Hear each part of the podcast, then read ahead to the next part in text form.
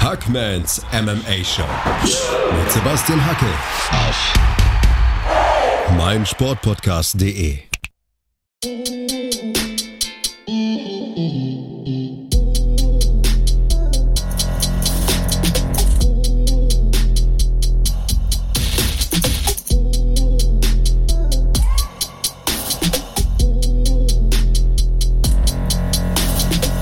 Hallo da draußen und herzlich willkommen zu einer neuen Ausgabe von Hackmans MMA Show auf meinsportpodcast.de. Am kommenden Wochenende finden keine Kämpfe statt. Ich habe nichts vorzubereiten, nichts zu analysieren, nichts zu besprechen, aber ich will euch trotzdem unterhalten und genau deswegen habe ich mir heute einen Gesprächspartner eingeladen. Er heißt Peter Sobotta, viele kennen ihn sicherlich, 33 Jahre alt, wurde in Polen geboren, kommt aus Balingen, seit 2017 ist er verheiratet, hat mittlerweile sogar zwei Kinder und am wichtigsten für uns hier im Podcast ist, er ist UFC-Kämpfer. Und ich habe ihn jetzt in der Leitung. Hallo Peter, vielen Dank, dass du dir die Zeit für dieses Interview nimmst. Hallo Sebastian, vielen Dank für die Einladung. Peter, wir zwei kennen uns durch einen gemeinsamen Freund, Andreas Kraniotakis nämlich. Seit wann kennst du den Andreas und wie würdest du eure Freundschaft beschreiben? Also ich würde sagen, ich kenne Andreas ein bisschen mehr als zehn Jahre. Ähm, ich habe ihn kennengelernt so ungefähr ein Jahr, bevor die UFC das erste Mal nach Köln gekommen ist, bei UFC 99. Damals, wir sind gemeinsam im Trainingslager nach Polen gefahren. Damals waren ja so, sag ich mal, die Trainingsmöglichkeiten bei uns im Land noch nicht so groß. Ähm, und dann hat man halt auch eben weite Reisen in Kauf genommen und dann haben wir uns zusammengetan und sind nach Polen gefahren ins Berserkers Trainingscamp und haben da direkt mal irgendwie zwei Wochen zusammen verbracht, im Auto, zusammen im Zimmer, zusammen in der Wohnung. Und ja, daraus ist einfach eine gute und eine, eine lange Freundschaft entstanden. Und wir haben uns immer gegenseitig unterstützt im Training und auch bei, bei unseren Kämpfen. Und er war auch zum Beispiel bei meiner dunkelsten Stunde, war er an meiner Seite. Ich hatte mal eine schwere Darminfektion mit Notoperation und allem Pipapo. Und er war derjenige, der mich damals ins Krankenhaus gebracht hat. Da waren wir gerade in Holland trainieren. Also lange Rede, kurzer Sinn. Uns verbinden viele Höhen und viele Tiefen. Und äh, wir sind dicke, dicke Freunde. Ja, ich muss auch sagen, für mich ist der Mann wie ein Bruder, also ein Menschenfreund, der Andreas. Wer ihn kennt, der liebt ihn, sage ich immer. Ich kenne auch zufällig deinen Strength and Conditioning Coach. Wolfgang Unsöld ist das, von dem halte ich persönlich sehr viel. Inwiefern hat er deine Karriere verändert? Also, ähm, die Zusammenarbeit mit dem Wolfgang ist auf jeden Fall einer der wichtigsten Meilensteine, würde ich mal sagen, in meiner MMA-Karriere. Also ich äh, war früher, manche würden vielleicht sagen, immer noch ein ziemlicher Sturkopf und äh, es war ziemlich schwer, mich äh, zu überzeugen von irgendwas, was ich glaubte, was richtig ist. Ja? Und ich hatte so, ähm, für mich war, ich bin Kämpfer, ich mache Kampfsporttraining, so hier Handeln in die Hand nehmen und Gewichte drücken, das ist was für Bodybuilder, so brauche ich nicht. Ich mache mein Krafttraining im Sparring, im Kampfsporttraining. Also man könnte sagen, ich war ein Gegner von, Kampf, von Krafttraining für, für Kampfsportler. Ich habe einfach nicht viel davon gehalten. Dann habe ich mich verletzt. Ich habe mir ein Kreuzband gerissen und Außenband und hatte dadurch natürlich eine lange Kampfsportpause. Und in diese Zeit habe ich einfach genutzt, ähm, um Optimierungen an mir vorzunehmen, mein Training umzustellen. Und dann habe ich halt gesagt, komm, ich kann jetzt eh nicht viel machen. Ich werde ein halbes Jahr oder so keinen intensiven Kampfsport äh, trainieren können. Jetzt lasse ich mich mal auf das Ganze ein. Habe äh, ein bisschen recherchiert, wie und was. Ich, Wolfgang war mir schon vorher so ein Begriff und auch ein Name und dann bin ich einfach bei ihm vorbeigefahren. Und es war so der Beginn, ähm, Beginn von unserem gemeinsamen Weg. Und er hat mir gezeigt, einfach wie wichtig quasi Krafttraining für jeden Athleten ist. Es ist ganz egal, ob man jetzt Kampfsportler ist oder, oder Footballer oder was auch immer. Eine körperliche Athletik ist einfach Grundvoraussetzung für, für jeden Sportler. Und ich habe einfach gemerkt, dass alles, was ich schon eh gut kan kan konnte und kannte, einfach mit Kraft noch viel besser funktioniert. Also ich konnte dann in relativ wenig Zeit, das waren so eineinhalb, zwei Jahre intensives Krafttraining, konnte ich dann meine Defizite nachholen und habe das halt einfach auch in meinen Fights gemerkt, dass plötzlich die K.O.-Power da war, dass, ich, dass die Leute halt umgefallen sind, wenn ich sie getroffen habe. Dass es viel einfacher war, die Leute auszuheben und sowas. Weil die Technik hatte ich ja schon durch jahrelanges Kampfsporttraining und mit der Kraft war das einfach nochmal besser. Und, und ja, es hat mein, meinen Stil verändert und mich aufs nächste Level gebracht. Ja, sehr interessant. Ich habe jetzt auch zwei Zyklen unter ihm absolviert, also zweimal vier Wochen. Und ähm, als ich bei ihm war, habe ich 88,9 gewogen, glaube ich. Und heute Morgen habe ich mich auf die Waage gestellt, hat 95,3 angezeigt. Da habe mir gedacht, so, jetzt müssen wir mal wieder ein bisschen bremsen, denn wenn jetzt dann das Jiu-Jitsu wieder losgeht, dann bin ich vielleicht zu schwer und kann das Ganze nicht mehr mit Luft versorgen. Aber ja, hat auch einen enormen Einfluss auf mich gehabt, der ich mich ja schon eine ganze Weile mit Krafttraining beschäftige. Tatsächlich interessant. Wolfgang Unsöld, wer sich mal über Krafttraining informieren will, den Mann müsst ihr mal googeln und dann findet ihr eine Quelle der Information. Ähm, du hast gesagt, du bist Kampfsportler. Wie bist du eigentlich zum Kampfsport gekommen? Ich meine, in Schwaben, da haben sie doch auch ganz gute Fußballmannschaften, oder? Ja, ja, ja, ja. Ich habe auch lange Fußball gespielt und ich spiele auch immer noch gerne Fußball. Aber das Kämpfen, sage ich immer so, wurde mir schon ein bisschen in die Wiege gelegt. Mein Opa war Boxer ähm, in Polen ich bin aber relativ, als, also als kleiner Junge nach Deutschland ausgewandert mit meiner Familie, weshalb dann mein Opa einfach nicht mehr ganz so einen großen Einfluss auf mich hatte. Aber er hat mich schon in dem jungen Alter mit diesem Kampfsportvirus infiziert, weil einfach zum Geburtstag Boxhandschuhe geschenkt bekommen. Bei ihm hing immer ein Boxsack und er hat mir immer Sachen gezeigt. Und das waren so die Anfänge. Und als wir dann nach Deutschland ausgewandert sind, wollte ich halt unbedingt weitermachen. Und da gab es halt hier bei uns in Balingen, was in der schwäbischen Provinz ist, gibt einfach, gibt und gab damals nicht so viele Möglichkeiten, um Kampfsport zu trainieren.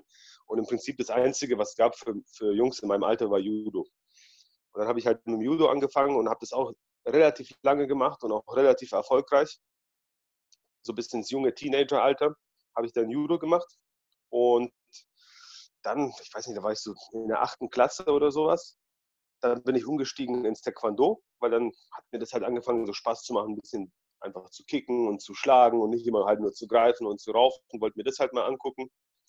Ja, und als dann MMA halt hochgekommen ist oder als ich dann halt das erste Mal auch UFC gesehen habe und dass es halt irgendwie Thema geworden ist, war dann für mich klar, ja, das wird mein Ding, weil es verbindet einfach alle Disziplinen miteinander. Und dieser Gedanke hat mir einfach immer so gefallen, weil bei diesem ganzen Kampfsporttraining hat mich eine Sache immer angekotzt. Das waren irgendwelche Formen laufen, irgendwelche Katas machen, irgendwelche so vorgefertigten Bewegungsmuster, wo, wo du weißt, das hat in einem echten Kampf sowieso nichts verloren. Dieser Teil vom Training hat mich immer angekotzt und hat mir keinen Spaß gemacht. Für mich ging alles immer nur ums Kämpfen. Und da ist MMA einfach der beste Sport, weil hier zählt einfach nur, sag ich mal, der Sieg im Kampf und alles andere wird auf die Seite gelegt. Also was funktioniert, was effektiv ist, wird benutzt und alles andere ist egal.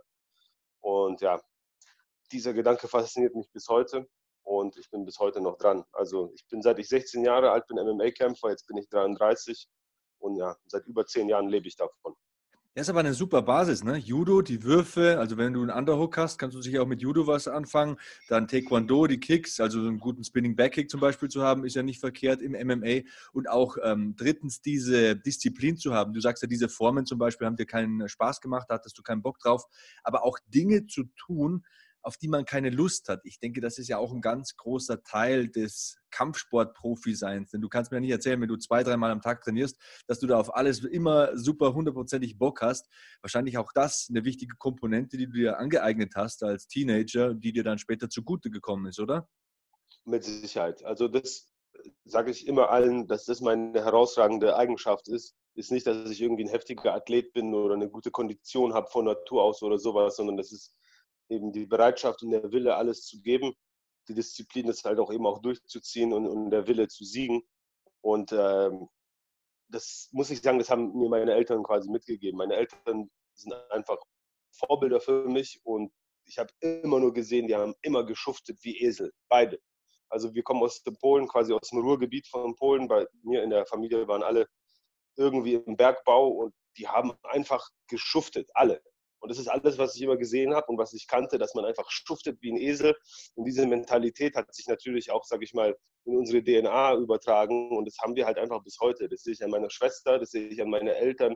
Wir sind einfach Ackergaule. Es muss immer was laufen und, und man treibt immer irgendwie was voran und, und ist halt diszipliniert und hart. Und ich habe es halt einfach in den Sport übertragen. Meine Schwester hat eine akademische Karriere hingelegt, aber diese Eigenschaften haben uns weit gebracht, sage ich mal. Motivation verschwindet, sage ich immer, aber Disziplin bleibt und äh, Disziplin trennt die, die so ein bisschen Erfolg haben, von den Erfolgreichen. Würdest du mir da zustimmen? Zu 100 Prozent. Also ich habe ja auch ein Gym mit knapp 500 Mitgliedern und ich habe schon echt viele Talente gesehen, wo ich dachte, boah, krass. wie schnell er das lernt, wie gut er das kann, wie talentiert er ist. Aber oftmals ist es einfach leider so, dass die Leute, die talentiert sind, nicht bereit sind, so hart zu arbeiten und auch nicht diese Disziplin haben, das so lange durchzuziehen. Und das ist, finde ich, die wichtigste Eigenschaft, zumindest im Kampfsport. Ja, nicht nur da. Ich habe auch so viele Bücher und Beiträge gelesen und gesehen über zum Beispiel Kobe Bryant ist so ein Beispiel, das ich immer und immer wieder nenne.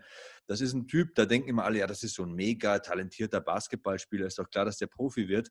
Aber es ist tatsächlich der Typ, der bei den Lakers immer am härtesten trainiert hat. Mittlerweile ist er leider nicht mehr unter uns, Gott hab ihn selig, aber ich, da gibt es diese fantastische Geschichte. Er hat sich ja mal diesen Daumenbruch zugezogen, ganz kompliziert, konnte den Daumen nicht mehr bewegen und ist trotzdem äh, immer zum Training erschienen. Und wenn die gespielt haben, also so eine 5 gegen 5 Simulation gemacht haben, hat er sich an der Seitenlinie mit seiner anderen Hand den Basketball genommen und ist im Tempo einer Mannschaft auf und ab getrippelt. Also wenn die einen Turnover kassiert haben, ist er zurückgelaufen und wenn die einen Angriff gelaufen sind, ist er bis an die Grundlinie vorgelaufen, hat so quasi das Spiel simuliert, obwohl er nicht spielen konnte.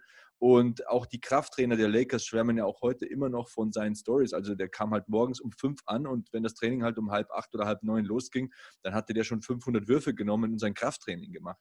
Und ich denke, wenn man solche Leute immer aufs Talent reduziert, ist man einfach schief gewickelt, denn sowas erfordert harte Arbeit. Ackergaul, das ist ein schönes Wort, das du benutzt hast. Das gefällt mir. Ja. Ähm, gleich sprechen wir ein bisschen äh, über deine UFC-Karriere. Wir machen eine ganz, ganz kurze Pause und äh, dann geht's weiter bei Hackmans MMA Show auf meinsportpodcast.de. Weiter geht's mit Hackmans MMA Show auf meinsportpodcast.de. Heute eine deutsche UFC-Legende im Interview. Peter Sobotta heißt der Mann und wir sprechen jetzt über seine UFC-Karriere. Peter, vor elf Jahren, da hast du dein UFC-Debüt gefeiert. Ähm, du bist mit einer Bilanz von acht Siegen und nur einer Niederlage in den ersten Kampf gegangen für diese Promotion. Hattest dann allerdings so eine UFC-Durststrecke, so möchte ich es mal formulieren. Drei Niederlagen in Folge, hast immer nach Punkten verloren und wurdest dann anschließend von der UFC gecuttet. Was hat das mit dir gemacht? Was, machst, was macht das mit dem Kopf eines Kämpfers? Oh, das war eine ganz schwierige Zeit. Ähm, weil ich habe alles auf diese Karte gesetzt. Also ich hatte bis dahin, bis ich bei der UFC unterschrieben habe, einen relativ normalen Lebensweg, einfach mit Schule, Fachabitur, Ausbildung, Zivildienst. Und ich habe bei der UFC unterschrieben, als ich im dritten Lehrjahr war. Ähm, also ich war ziemlich jung und habe dann direkt gesagt, ich werde nicht arbeiten gehen. Ich hätte eine gute Stelle bei der Deutschen Telekom gehabt und ich habe gesagt, nee, werde ich nicht machen.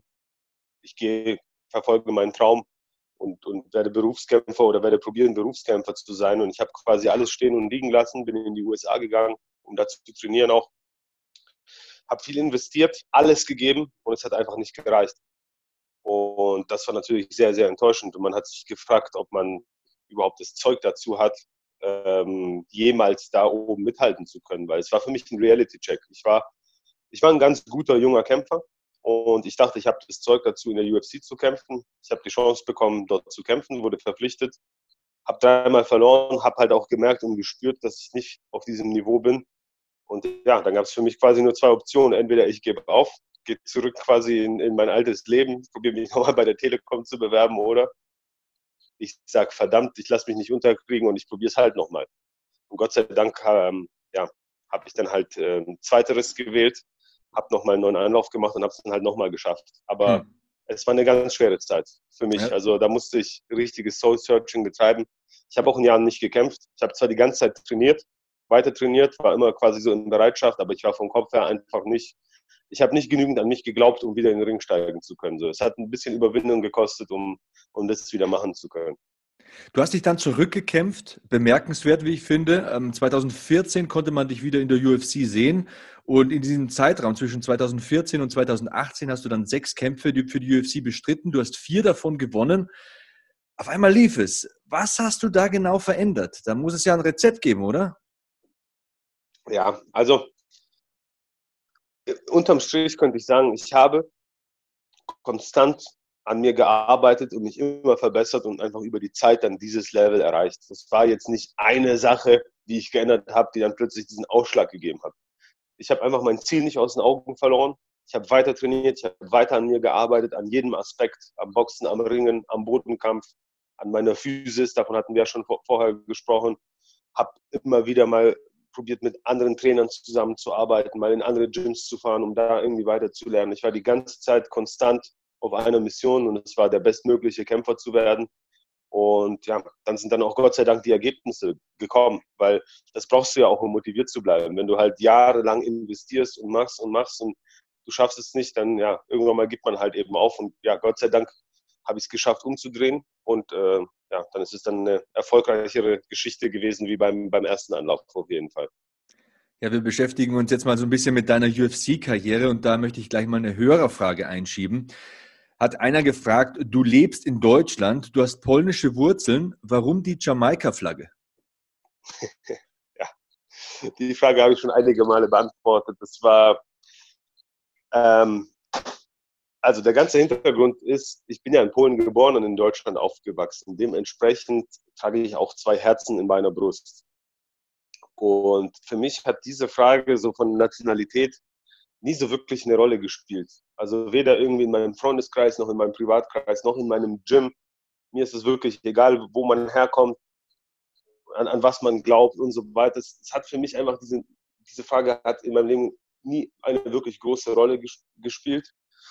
Und es ging mir einfach irgendwann auf den Keks, weil da waren halt viele Leute, viele Journalisten und sowas. Ich wurde immer gefragt, quasi, ja, fühle ich mich denn mehr als Pole oder mehr als Deutscher? Und wieso trage ich denn nicht die deutsche Fahne? Wieso die polnische? Oder wieso trage ich die polnische und nicht die deutsche? Und, und so weiter und so fort. Und irgendwann hing es mir einfach so zum Hals raus, dass ich gesagt habe, hey, ab sofort repräsentiere ich nur noch die Fahnen von Jamaika. Das ist für mich, nicht weil ich ein Jamaikaner bin, sondern das ist für mich eher ein Symbol ein Zeichen, dass es egal ist, wo du herkommst und äh, dass es wichtig ist, wer du bist.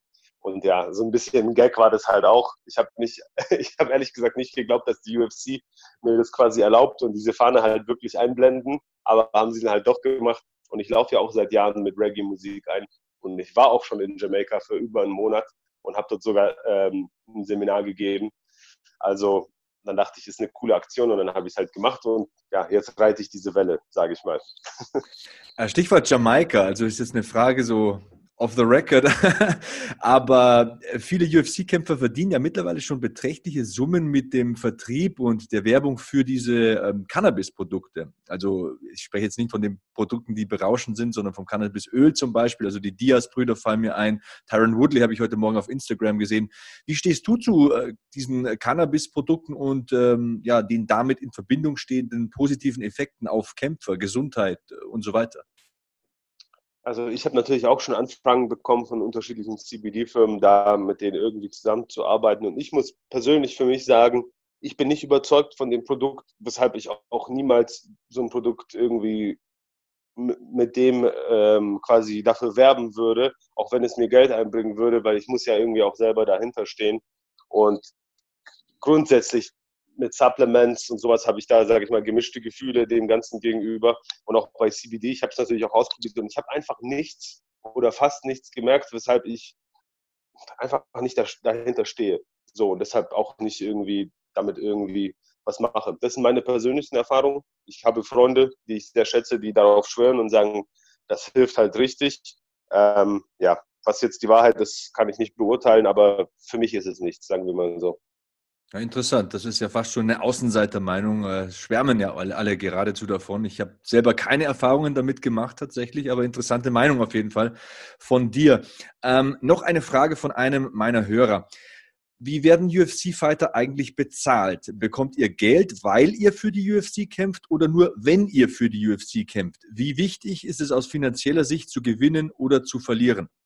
Also die äh, Verträge sind ähm, individuell, bei jedem Kämpfer sind die halt ein bisschen anders, äh, wobei die meisten sich schon ähneln. Ich nenne mal ein Beispiel von so einem UFC-Einstiegsvertrag, wenn man in die UFC verpflichtet wird und nicht schon, sage ich mal, einen, einen, großen Namen hat, weil man irgendwie Champion in einer anderen Organisation ist, dann verdient man, würde ich mal sagen, um die 10.000 für einen Antritt und 10.000 für den Sieg. Also heißt, wenn ich verliere 10.000, wenn ich gewinne das Doppelte. Und so geht es dann quasi nach oben pro Kampf, pro Sieg äh, steigert sich dann quasi die Gage.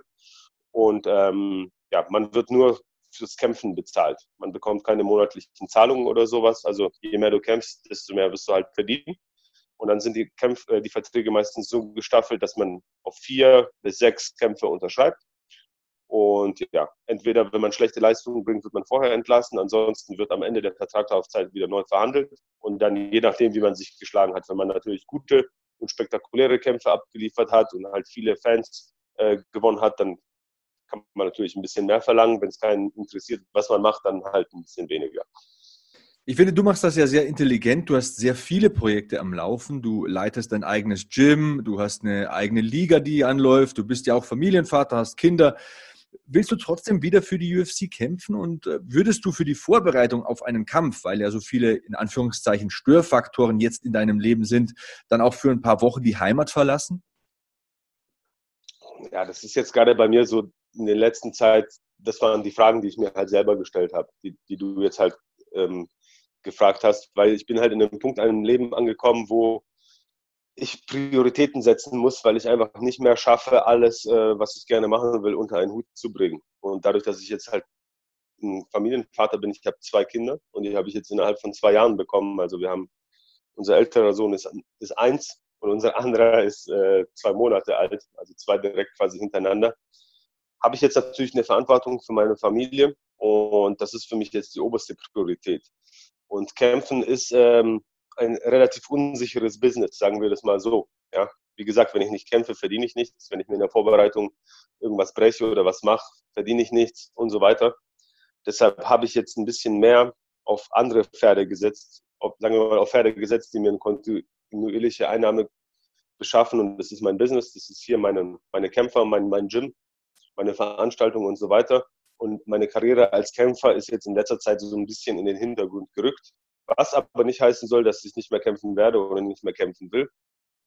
Im Gegenteil, es war einfach, die Prioritäten waren einfach ein bisschen anders gesetzt.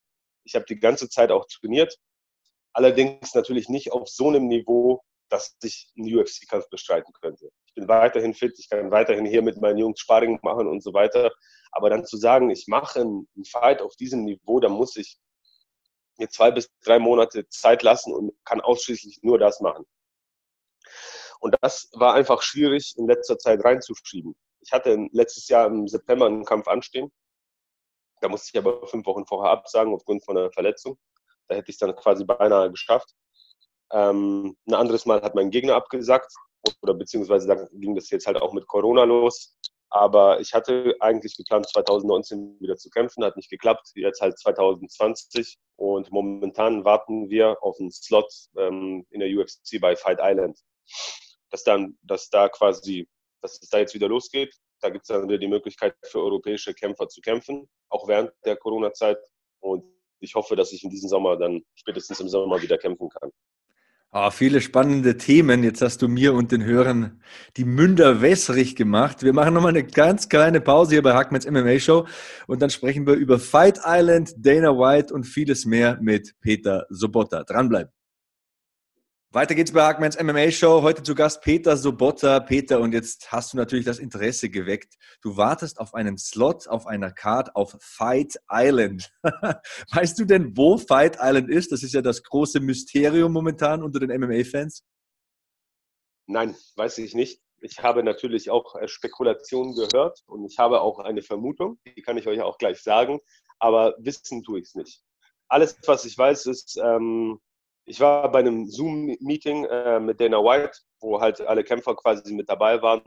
Aber die Infos, die dort geteilt wurden, die waren ein paar Minuten später auch schon normal in der Presse drin. Also ich weiß nicht mehr, wie jeder andere auch. Ich weiß, dass im Sommer Fight Island starten soll und dass das quasi äh, der Ort sein wird, wo die internationalen Kämpfer, also heißt alle nicht-amerikanischen Kämpfer, zum Einsatz kommen werden. Und meine Vermutung ist, würde ich sagen, dass es in den Emiraten ist, und Platz zwei würde ich sagen in Europa. Aha. Also irgendwo da würde ich mal schätzen, dass diese Insel ist, auf der wir dann bald kämpfen können, unter Ausschluss vom Publikum. Hat ein bisschen was von Bloodspot oder Fight Club oder sowas. so, so ein B-Movie. ja, äh, tatsächlich, ich finde es sehr, sehr interessant. Wie ist er denn so, der Onkel Dana? Erzähl mal ein bisschen, plauder mal ein bisschen aus dem Nähkästchen. Also ich kann über Dana persönlich nichts Schlechtes sagen. Der Typ hat sehr viel um die Ohren. Also er hat natürlich für jemanden wie mich jetzt nicht sonderlich viel Zeit, um sich da mit mir stundenlang zu unterhalten. Ich bin kein Superstar. Ich bringe ihm nicht sonderlich viel. Der muss sich, sage ich mal, um Wichtigeres kümmern. Aber jedes Mal, wenn ich mit ihm zu tun hatte, war er sehr korrekt, sehr fair und auch ehrlich. Und ich schätze seine ehrliche und seine direkte Art. Hm. Das, das ist doch mal ein Wort. Also ja, auf jeden Fall. Das bestätigen ähm, auch viele Kämpfer. Ähm, Weight Cutting ist auch noch so ein interessantes Thema. Ein Thema, das ich immer mit meinen Gästen bespreche, weil es ja so viele Meinungen dazu gibt und Ansätze. Du kämpfst momentan im Weltergewicht, also in der Gewichtsklasse bis 77 äh, Kilogramm, in der George St. Pierre Gewichtsklasse, wie es immer so schön heißt. Ähm, wie schwer bist du derzeit? Wie viel Gewicht musst du machen? Ähm, also ich stehe ja nicht unmittelbar vor einem Kampf. Also ich ich warte auf den Kampf und ich werde mindestens sechs bis acht Wochen vorher Bescheid wissen, wenn ich kämpfe. Und dann habe ich noch immer genug Zeit, um auf mein Gewicht zu kommen. Aber ich habe jetzt momentan, heute Morgen hatte ich 91,5 Kilo. Sowas. Und bei einem Körperfettanteil würde ich sagen, so von 10 bis 12 Prozent. Ja, da, da bist du genau parallel mit mir. Also bei Wolfgang, bei der letzten Messung hatte ich 11,3 bei so fast 89 Kilo, ich glaube 88,9 oder so. Ich bin 1,85, ich glaube, du bist 1,82, 83 so um die Ecke, 83, oder? ja, ja, ja, ja. Boah, wenn ich mir jetzt vorstellen müsste, ich muss dann mit 77 Kilo auf die Waage. Gut, das sind wahrscheinlich 10 Liter Wasser, schätze ich mal, ne, die du machst. Ja, ungefähr um die 10 Liter Wasser. Also der größte Weightcut, den ich gemacht habe, war 2017 in äh, Stockholm, als ich gegen Ben Saunders gekämpft habe. Aus irgendeinem Grund, ich habe eigentlich eine gute Waage, aber das ist mir vorher noch nie passiert. Meine Waage, mit der ich mich wochenlang jeden Tag quasi gewogen habe, hat 1,7 Kilo weniger gezeigt als die offizielle Waage der UFC. Also da musste ich sowieso mm. zu meinem sowieso schon großen Weightcut nochmal 1,7 Kilo mehr draufpacken. Ja, das ist eine Hausecke. das ist eine Hausecke, wenn du sowieso schon am Limit bist. Ähm, dann habe ich dann ein paar Sachen umgestellt, aber da habe ich in der, von Montag quasi, nee, Dienstag sind wir ins Feiertag gekommen und Freitag musste ich mein, musste ich mein Gewicht haben. Da habe ich 11,5 Kilo gemacht in diesen, ähm, in diesen drei Tagen. Boah, das ist. 11,5 Kilo verloren. Und davon würde ich mal sagen, 60 Prozent am Tag vom Wiegen und den Rest auf die zwei, drei Tage dann verteilt, sozusagen. Ja, Spaß ist was anderes, würde ich meinen. Corona hast du auch angesprochen. Äh, Corona ist ja so allgegenwärtig, leider. Ähm, wie trainierst du in dieser komischen Zeit?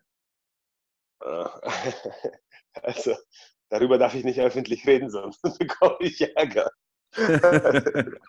naja. Ich trainiere, ich trainiere. Ähm, wir haben in Baden-Württemberg ähm, das große Glück, dass es hier eine Verordnung gibt für Profisportler, wo es heißt, ähm, es dürfen fünf Profisportler gemeinsam trainieren, wenn sie sich halt an diese Abstandsregeln halten.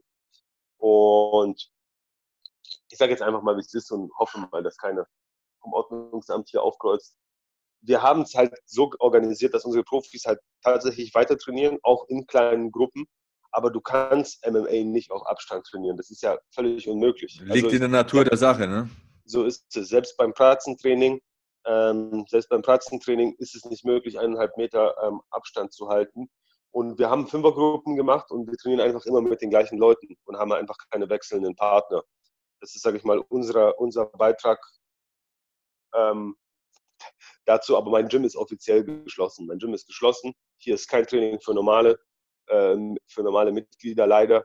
Es trainieren nur die Profisportler in kleinen Gruppen. Und ich trainiere relativ viel. Also zwei bis dreimal am Tag momentan. Und besteht aus unterschiedlichen Einheiten. Also Krafttraining jetzt momentan viel, weil eben kein Kampf ansteht. Dann jeden Tag auch eine halbe bis dreiviertel Stunde Pratzentraining. Ich habe einen Boxtrainer, der hier bei mir im Gym lebt und immer für mich Zeit hat, was einfach super ist. Und dann noch einmal am Tag haben wir halt eben unser, unser Wettkämpfertraining mit unserer Gruppe. Und ja, also ich trainiere fleißig und freue mich auf den nächsten Fight. Und ich sehe halt auch die Vorteile in dieser ganzen Corona-Sache. Ich habe ja ein großes Business hier mit meinem Gym und einfach auch viele Leute ständig um mich herum. Und es hat das Ganze so ein bisschen entschleunigt. Und ich kann mich einfach ein bisschen mehr auf mich konzentrieren und ich sehe einfach, dass mein Training einfach viel besser läuft. Das ist ein toller Ansatz, vor allem weil das so positiv klingt. Man hört ja immer nur Negatives in dieser seltsamen, merkwürdigen Zeit. Ähm, wie hart trifft dich Corona als Studiobetreiber und Veranstalter? Also es trifft mich natürlich. Es trifft mich natürlich und ähm, ich habe mir auch gerade am Anfang, als es losgegangen ist, wo man auch noch nicht so wirklich absehen konnte, was jetzt genau passiert, wo es einfach so losging mit diesen Schließungen und so weiter, habe ich mir schon auch echt Sorgen gemacht.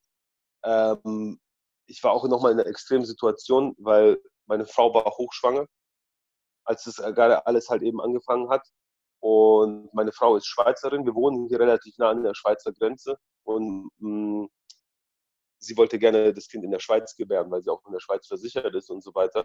Und wir mussten dann quasi, als äh, die Grenzen angefangen haben zu schließen und ich auch mein Gym zu machen musste und so mussten wir noch rüber in die Schweiz. Quasi zur Geburt. Und ja, als das halt gerade alles so passiert ist und Gym zu machen und wir hatten ja noch einen Fight mit Mert bei, bei, hier bei diesem PFL Qualifying Turnier, also auch nochmal einen großen Fight hatten wir anstehen und ich war eigentlich auf dem Weg nach Nordrhein-Westfalen musste wieder umdrehen, weil wir halt gehört haben, dass die Schweizer Grenzen zumachen und rüber in die Schweiz und so. Also die Anfangszeit war stressig und hektisch und ich habe mir halt große Sorgen gemacht. Aber ja, letztendlich ähm, ist es für mich nicht so schlimm geworden, wie ich eigentlich dachte. Was aber nur daran liegt, dass ich einfach hier vor Ort ein richtig geiles Team habe und einfach richtig geile Mitglieder, die, die uns unterstützen und die den Laden über Wasser halten. Weil ich habe ein großes Gym mitten hier bei uns in der Stadt, also ich zahle auch dementsprechend Miete dafür. Und diese Soforthilfen, die es halt vom Staat gab, ähm, damit könnte ich nicht mal meine Kaltmiete bezahlen. Ja? Also das hätte mich quasi nicht, nicht weitergebracht. Und wir haben halt gesagt, wir werden weiter die Mitgliedsbeiträge einziehen von unseren Mitgliedern. Jeder, der das nicht will, muss es nicht. Der soll sich einfach bei uns melden. Und klar, natürlich haben sich Leute gemeldet, weil sie es einfach nicht zahlen können oder auch ganz wenige nicht wollen. Aber die meisten haben sich solidarisch gezeigt. Die haben gesagt, hey, wir lieben das Gym. Wir wollen, wenn diese ganze Scheiße hier wieder vorbei ist, wieder zurück ins Gym kommen. Und selbstverständlich werden wir unseren Mitgliedsbeitrag bezahlen. Und ähm, natürlich habe ich weniger verdient wie sonst, aber es hat gereicht, um alle Rechnungen zu bezahlen. Ich habe weiterhin Essen auf dem Tisch und kann alles zahlen. Von dem her äh, alles gut. Ich komme mit einem blauen Auge davon, Gott sei Dank. Schönes Wortspiel, wenn man mit einem MMA-Fighter spricht. Ähm, wenn man mal bei dir trainieren möchte, wie funktioniert das? Ähm, wenn diese Corona-Zeit vorbei ist, dann möchte ich unbedingt mal vorbeischauen bei dir. Jederzeit. Also jeder Mann, jeder Mann ist jederzeit bei uns im Gym willkommen. Wir sind ganz breit aufgestellt. Wir haben wirklich für jeden was. Bei uns geht es los mit Kampfsporttraining für Kinder ab vier Jahren. Dann haben wir Gruppen ab sechs Jahren, Gruppe ab acht Jahren, Gruppe ab zehn Jahren. Wir haben Training, was nur für Frauen ist. Wir haben Training, was nur für Anfänger ist. Wir haben Training für Fortgeschrittene und wir haben Training für Profis in allen möglichen Disziplinen. MMA ist unsere Hauptdisziplin, aber wir splitten auch auf. Wir haben BJJ, also Brazilian Jiu-Jitsu. Es wird bei den Erwachsenen ohne Kimono trainiert, bei den Kindern mit Kimono. Dann haben wir Boxen, Kickboxen äh, und Ringen im Programm. Und wir haben für jeden Teilbereich Weltklasse-Leute am Start. Also ich bin der MMA- und der BJJ-Trainer. Wir haben einen olympischen Boxer, der eine Silbermedaille bei Olympia gewonnen hat, als unseren Boxtrainer. Wir haben mehrfachen Weltmeister als Kickbox-Trainer und wir haben einen Bundesliga-Ringer, der unser Ringertraining macht. Also wir haben einen Top-Trainer und bieten Training auf allen Niveaus an. Und hier kann man sich im Prinzip wie in einem Fitnessstudio ganz normal anmelden. Man kommt vorbei, man darf eine Woche gratis mittrainieren. Einfach mal schauen, ob es einem gefällt und dann meldet man sich an, zahlt einen monatlichen Beitrag und ist dafür quasi mit an Bord. Das hört sich nicht schlecht an. Also ich werde da auf jeden Fall mal durch die Tür marschieren. Wahrscheinlich bin ich nicht so Weltklasse wie all die, die du aufgezählt hast. Aber hey, lernen kann man immer was. Ne? Ähm, welche Gyms in Amerika hast du schon besucht? Du warst ja schon ein paar Mal ähm, über dem großen Teich. Und äh, welches Gym hat dich am meisten beeindruckt? Also ich habe schon sehr, sehr viele unterschiedliche Gyms auf der ganzen Welt gesehen und immer auf der Suche nach was Neuem, nach was Besserem, nach einer neuen Erfahrung und so weiter. Habe ich wirklich schon viel gesehen. Und ja, es kommt darauf an, wer du bist und was du halt suchst und was dein Ziel ist. Das ist ganz, ganz schwierig zu sagen. Ich würde mal sagen, in meiner mo momentanen äh, Phase, also sage ich mal im Herbst beziehungsweise Winter meiner Karriere, wo ich einfach schon sehr auch mit den richtigen Leuten zu trainieren. Da kann ich ein Team wie American Top Team, was eines der besten Teams der Welt ist, empfehlen. Da hast du einfach sehr gute Trainer und sehr gute Sparingspartner. Was da der, ähm, sag ich mal, so ein bisschen der Nachteil ist, du bist halt einer von sehr, sehr vielen. Und wenn du kommst, um zu lernen, also wenn du ein junger Kämpfer bist, der einfach noch nicht so viel weiß und auch noch nicht so viel kann und einfach noch lernen muss, dann wirst du in einem großen Team wahrscheinlich eher untergehen und nicht so viel Aufmerksamkeit bekommen. Deshalb für Leute, die noch am Anfang sind oder die vielleicht Anfänger sind oder auch nur Hobbysportler, denen würde ich vielleicht eher ein kleineres Team empfehlen. Die, die schon eben weiter sind, die können auch gerne diese Top-Teams besuchen, wie ATT oder die, wie Jacksons Gym. Da findest du einfach die beste Qualität der Welt. Kann man, kann man nichts anderes sagen. Ähm, Wenn es um Jiu-Jitsu geht, ähm, habe ich noch nie ein besseres, ein stärkeres Team als ähm, das von Renzo Gracie in Manhattan in New York gesehen. Also oh, da, da, da hast du einen wunden Punkt bei mir erwischt. Das ist ja wirklich so ein Lieblingsthema von mir. Ähm, Danaher Death Squad und so weiter, ne? Genau, genau, genau. Die Jungs, das ist, äh, ich war dort irgendwie sechs Wochen vor der letzten ADCC-Weltmeisterschaft und da waren halt die besten Grappler der Welt. Murderous Row. Genau, die sich auf ADCC vorbereitet haben und ich habe da zwei Wochen mit den Jungs trainiert in diesem Keller. Das war auf jeden Fall eine Erfahrung, die mich Bescheidenheit gelehrt hat. das hast du schön formuliert. Ähm, ich glaube, da, da machen wir nochmal eine kurze Pause und darüber sprechen wir. Das ist wirklich, wie gesagt, das ist so ein Lieblings, Lieblingsthema von mir, also äh, Jiu-Jitsu und vor allem John Danaher. Also gleich geht's weiter hier. Äh, Peter Sobotta heute in der Leitung in Hackmans MMA Show. Das dürft ihr nicht verpassen. Weiter geht's in Hackmans MMA Show mit Peter Sobotta, UFC-Kämpfer seines Zeichens und äh, er ist ein super Grappler. Der Peter hat bei John Danaher schon trainiert, die Danaher Death Squad in New York, für mich die beste Jiu-Jitsu-Schmiede auf der Welt und allen anderen in meiner Meinung nach ähm, Jahre voraus, vielleicht ein Jahrzehnt sogar. Würdest du mir dazu stimmen? Ähm, allen anderen Jahrzehnte voraus äh, würde ich nicht zustimmen. Ähm, das würde finde ich ein bisschen eine Übertreibung. Es gibt noch andere, die das sehr, sehr gut machen, aber das beste Grappling-Gym momentan, das würde ich unterschreiben, ja. Wie ist das, wie muss man sich das vorstellen? Dieses Blue Basement, dieser blaue Keller, da geht man da hin und hast du vorher schon Kontakte geknüpft? Wussten die, dass du kommst? Oder bist du einfach mal hingegangen und hast gefragt, ob du mittrainieren kannst? Äh, nimm uns mal ein bisschen mit. Wie, wie war das so von Start to Finish? Also grundsätzlich kann jeder da vorbeigehen, er zahlt seinen Beitrag und kann damit trainieren. Das funktioniert für jedermann.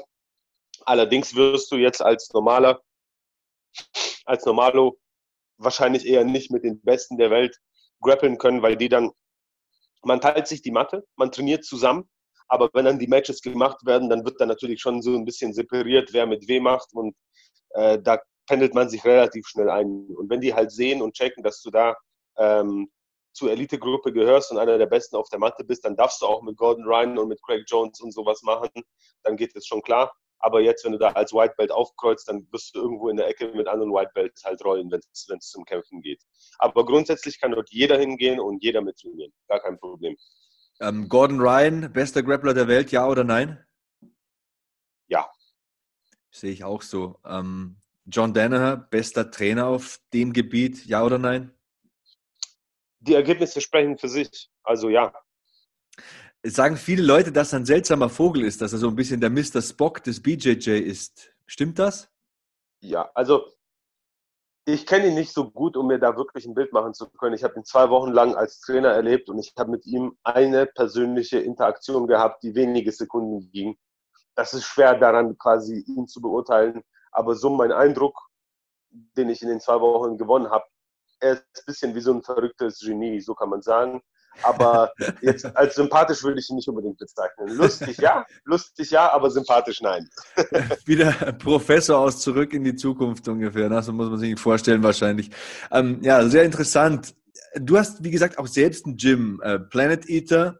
Und ich glaube, wenn ich wenn das so richtig ist, was ich so höre, ich habe ja meine Informanten so auf der ganzen Welt, meine Spitzel, dass dir Trainingskultur und familiäre Atmosphäre sehr wichtig sind. Ist das so korrekt? Ja, ja, das ist absolut korrekt. Also ich sag mal so, äh, wir trainieren zwar einen harten Sport, natürlich, und unsere Trainingseinheiten sind auch hart und wir bereiten uns auch hier vernünftig auf die Kämpfe vor mit der nötigen Ernsthaftigkeit und mit der nötigen Härte. Ähm, aber außerhalb davon herrscht hier eine freundschaftliche und eine familiäre Atmosphäre, weil mir das persönlich einfach sehr, sehr wichtig ist. Ich meine, das ist wie mein, also jetzt würde ich sagen, das ist mein zweites Zuhause, aber es war viele Jahre, war das mein erstes Zuhause. Ich habe sogar im Gym gelebt. Ich hatte eine Wohnung im Gym, in der ich gelebt habe und das war hier mein Zuhause. Und ich will hier einfach eine schöne und eine gute Atmosphäre haben, weil ich hier so viele Stunden jeden Tag verbringe und dementsprechend suche ich einfach die Leute aus, die um mich herum sind.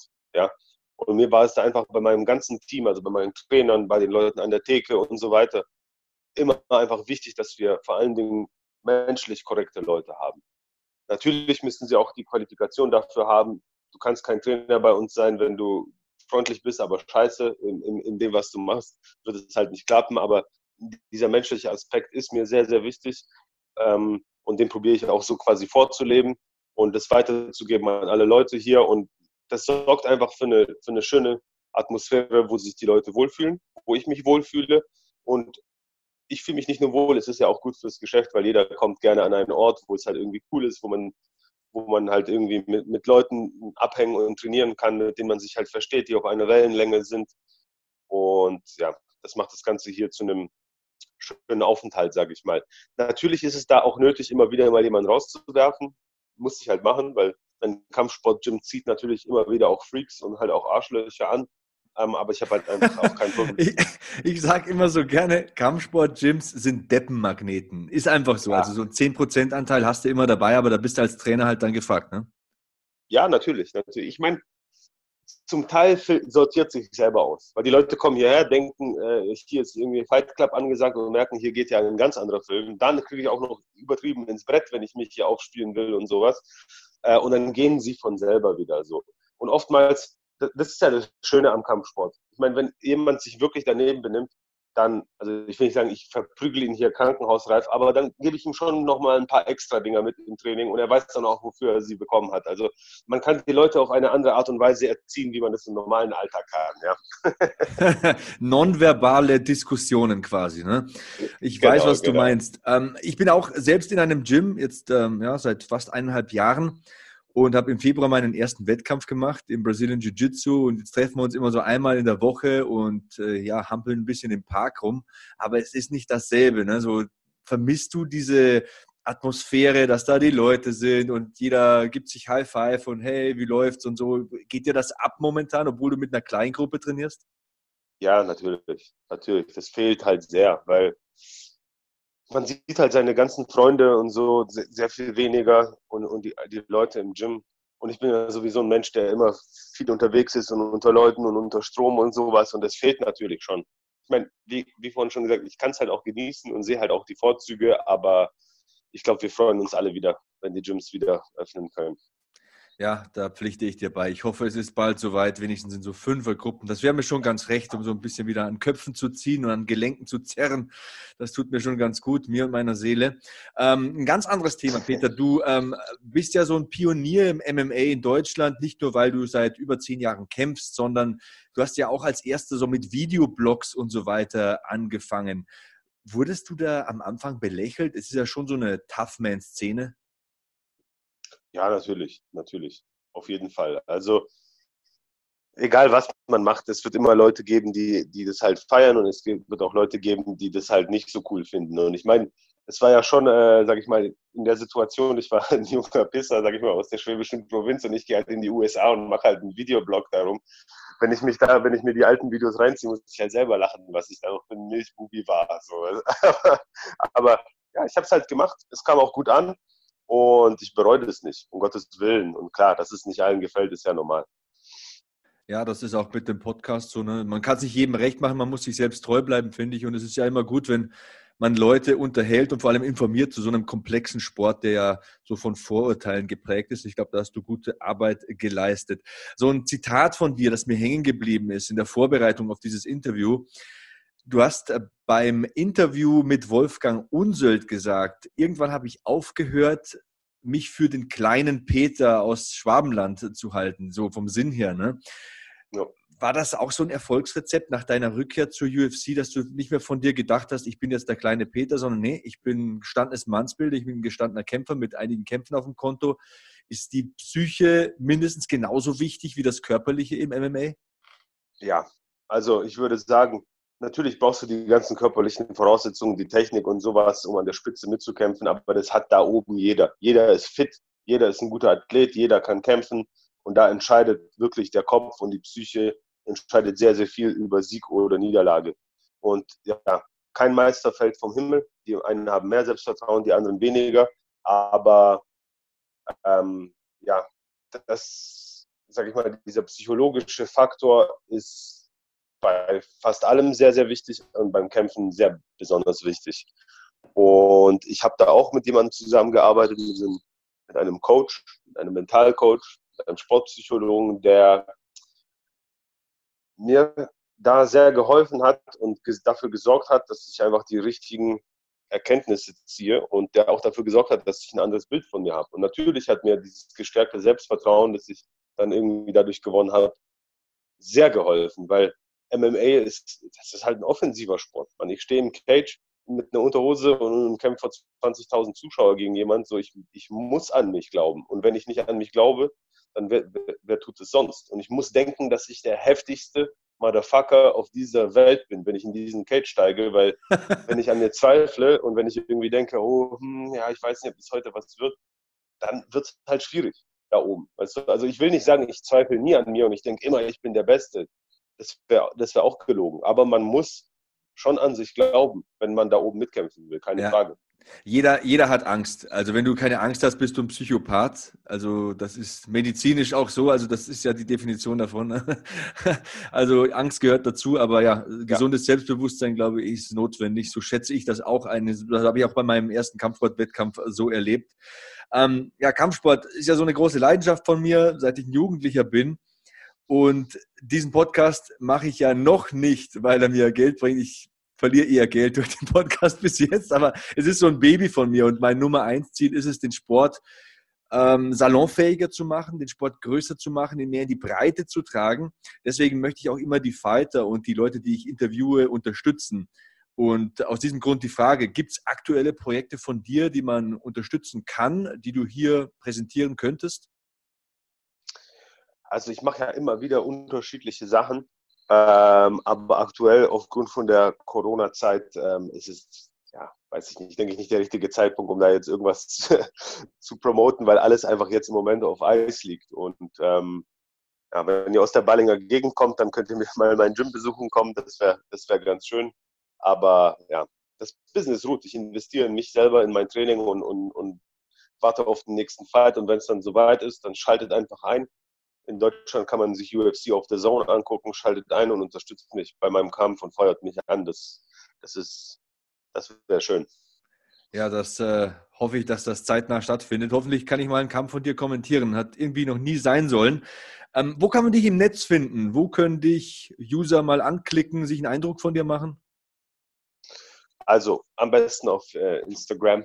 Da bin ich relativ aktiv und ich nehme mir auch Zeit, die Fragen von den Leuten zu beantworten. Also vor allen Dingen, wenn es jetzt keine, ich sag mal, blöden Fragen sind, wenn es irgendwas ist, wo ich merke, der Mensch interessiert sich wirklich für die Materie oder für das Training oder für mich oder sowas, dann antworte ich immer. Jetzt, wenn natürlich jemand schreibt, wie, welche Schuhgröße hast du oder sowas, ja, auf sowas antworte ich dann nicht unbedingt. Aber Musst du auch antworten. Vielleicht ist es ein Sponsor von Nike oder Reebok ja. oder so, ne?